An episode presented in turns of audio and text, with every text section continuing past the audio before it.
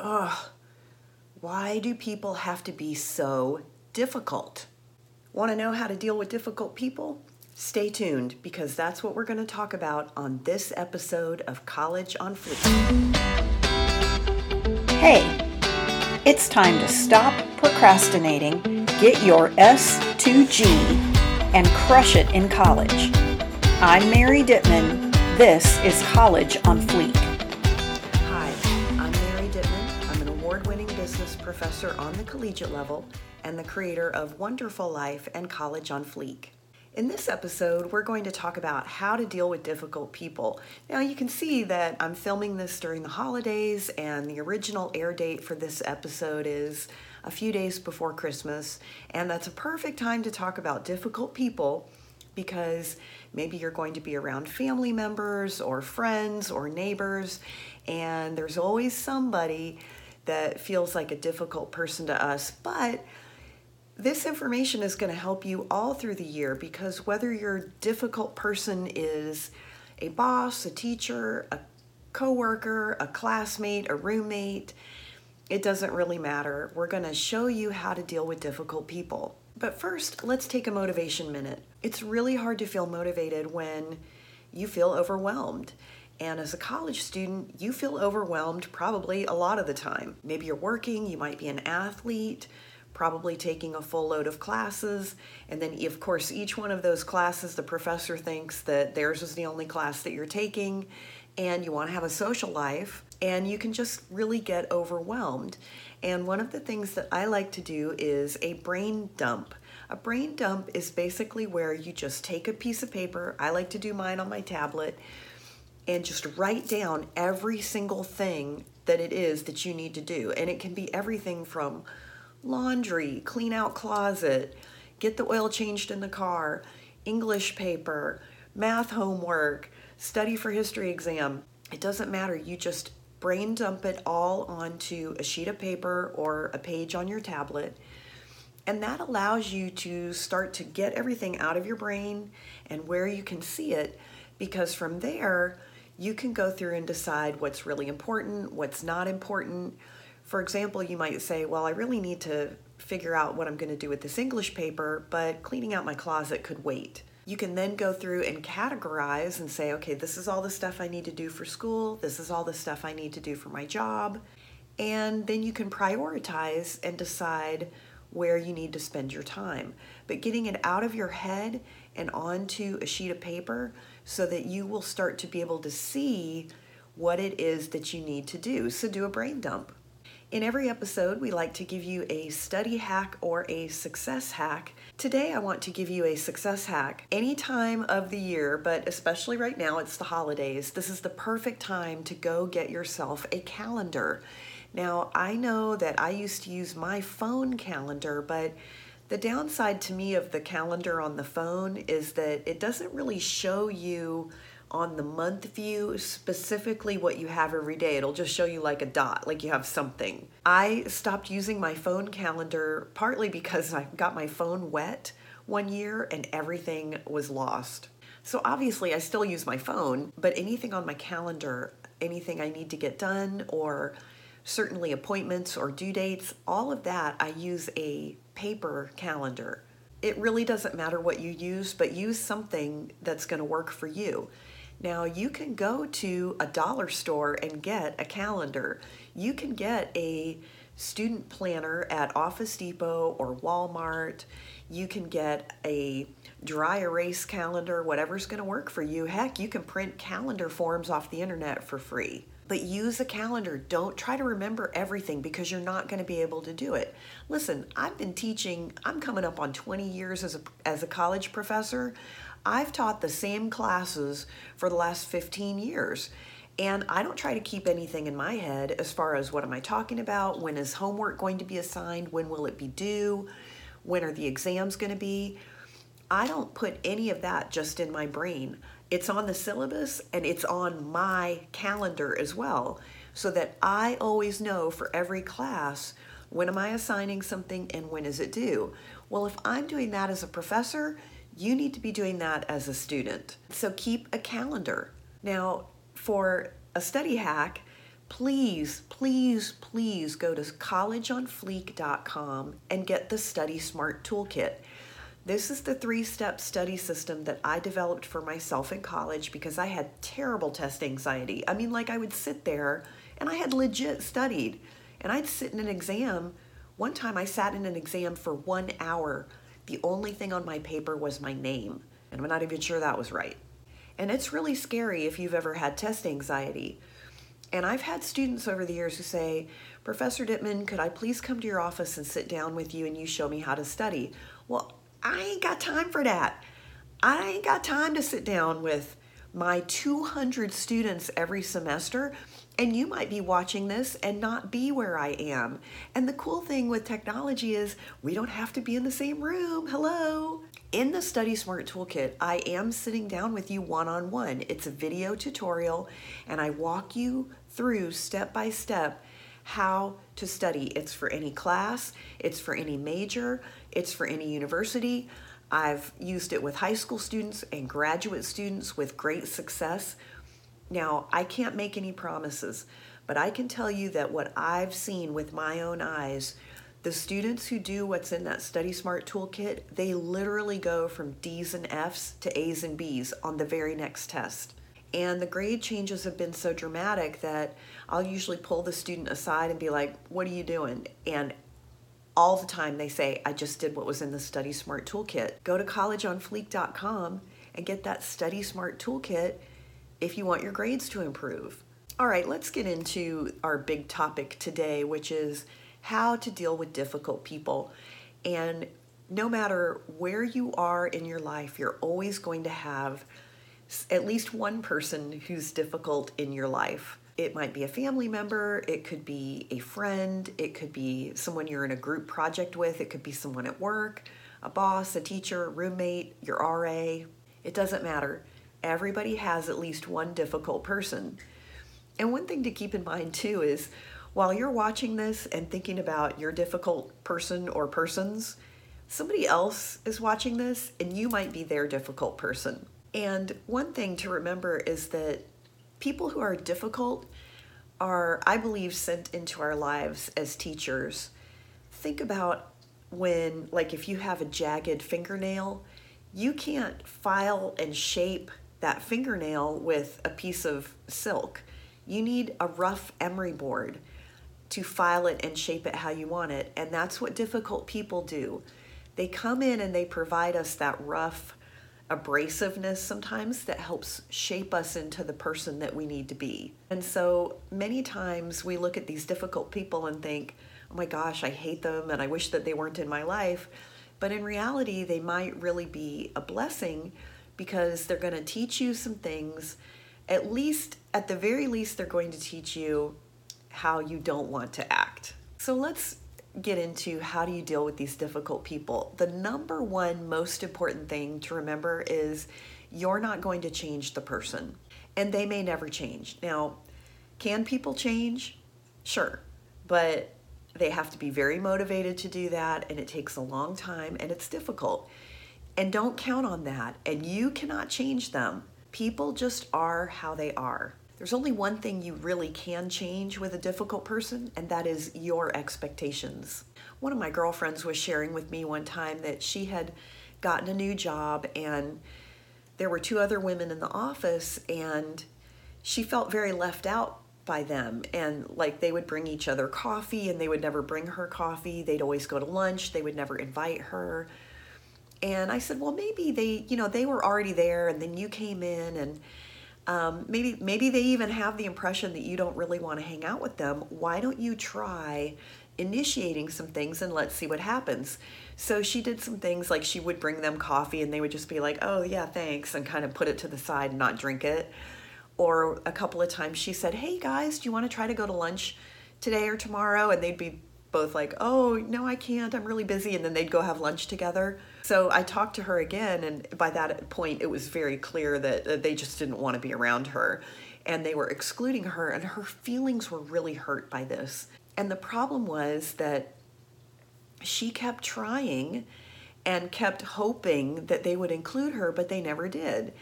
And so it was like every day she was just setting herself up for disappointment. And the thing that I coached her on was now you have to change your expectations. So from now on, do not expect that they're going to bring you coffee.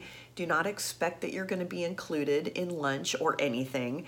Do not expect that they're going to want to hear about your kids or gossip with you about, you know, chit chat or Hollywood movie stars or anything like that. Your expectation needs to be that you're going to come in you're going to get your job done. They're going to do what they have to do as part of their job interacting with you, and it's not going to be a personal relationship. Once she got her mind around that, she was a lot happier. They didn't change, but she changed her expectations and and they never disappointed her again because she always knew I'm going to go into work today, they're going to exclude me and okay, I'm going to be all right with it. Most people are pretty predictable and think about the difficult person in your life. The reason you think they're difficult is because you know how they are, right?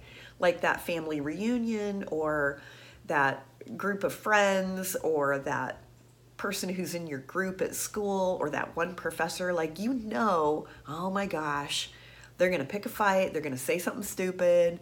They're going to say something to tick me off. They're going to do something that they know is going to bother me. Like, that's why they're a difficult person, right? Because you already know they're going to irritate you. And how do you know that? Because they've done it before. Because it always happens. They're always like this, right? People are predictable. And so when your expectation is this person is going to act the way that they always act, you're never disappointed.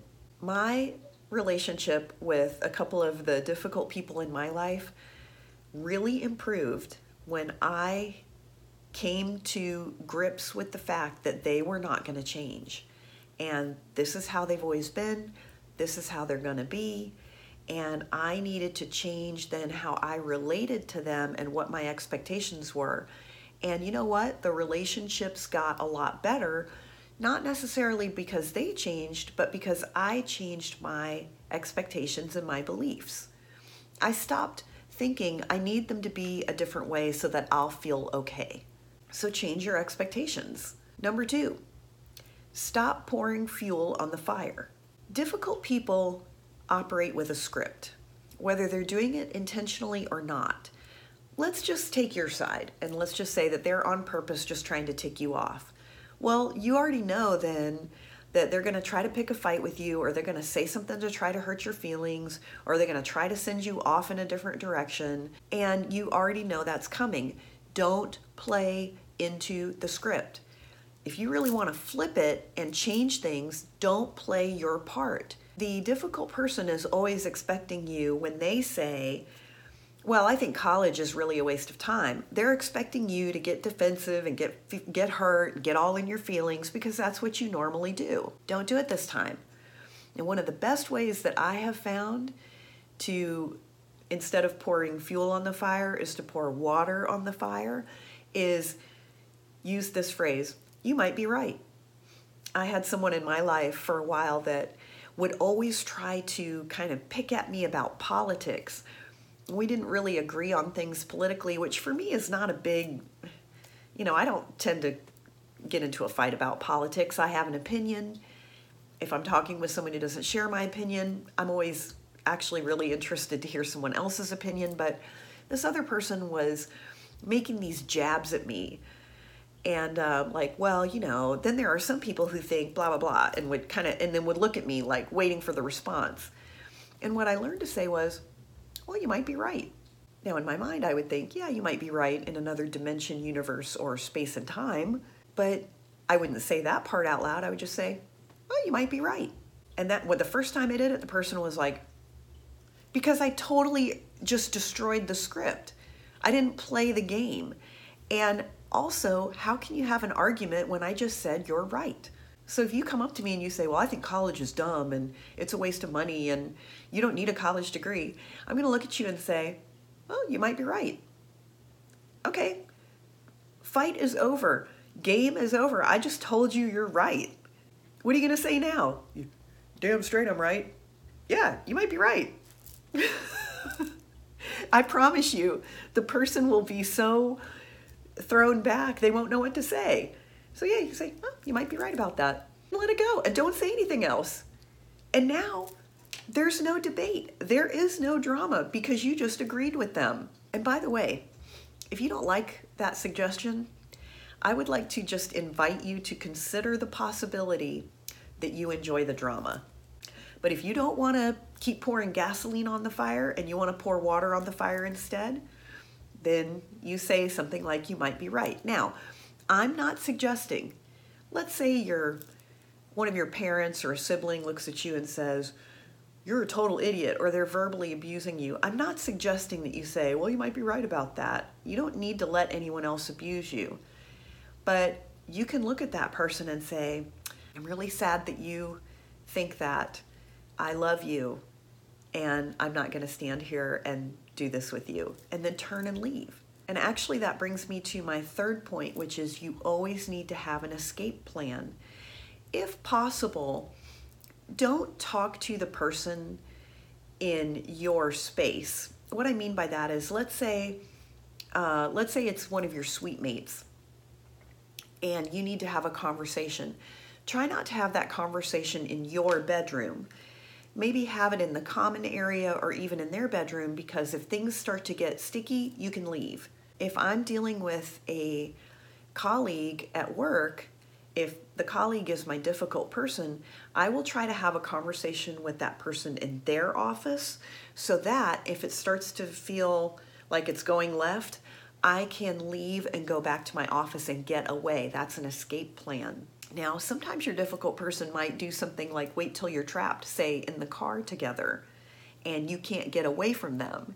And if that's the case, then sometimes you might have to say, I'd rather talk about this at a different time, or you know what, I'm really not able to focus right now. Can we talk about this later? Sometimes what I'll do is if I'm at work or even at home, if it's a difficult person who says, you know, this is going on and I really need to talk to you about it, I'll say, hey, you know what?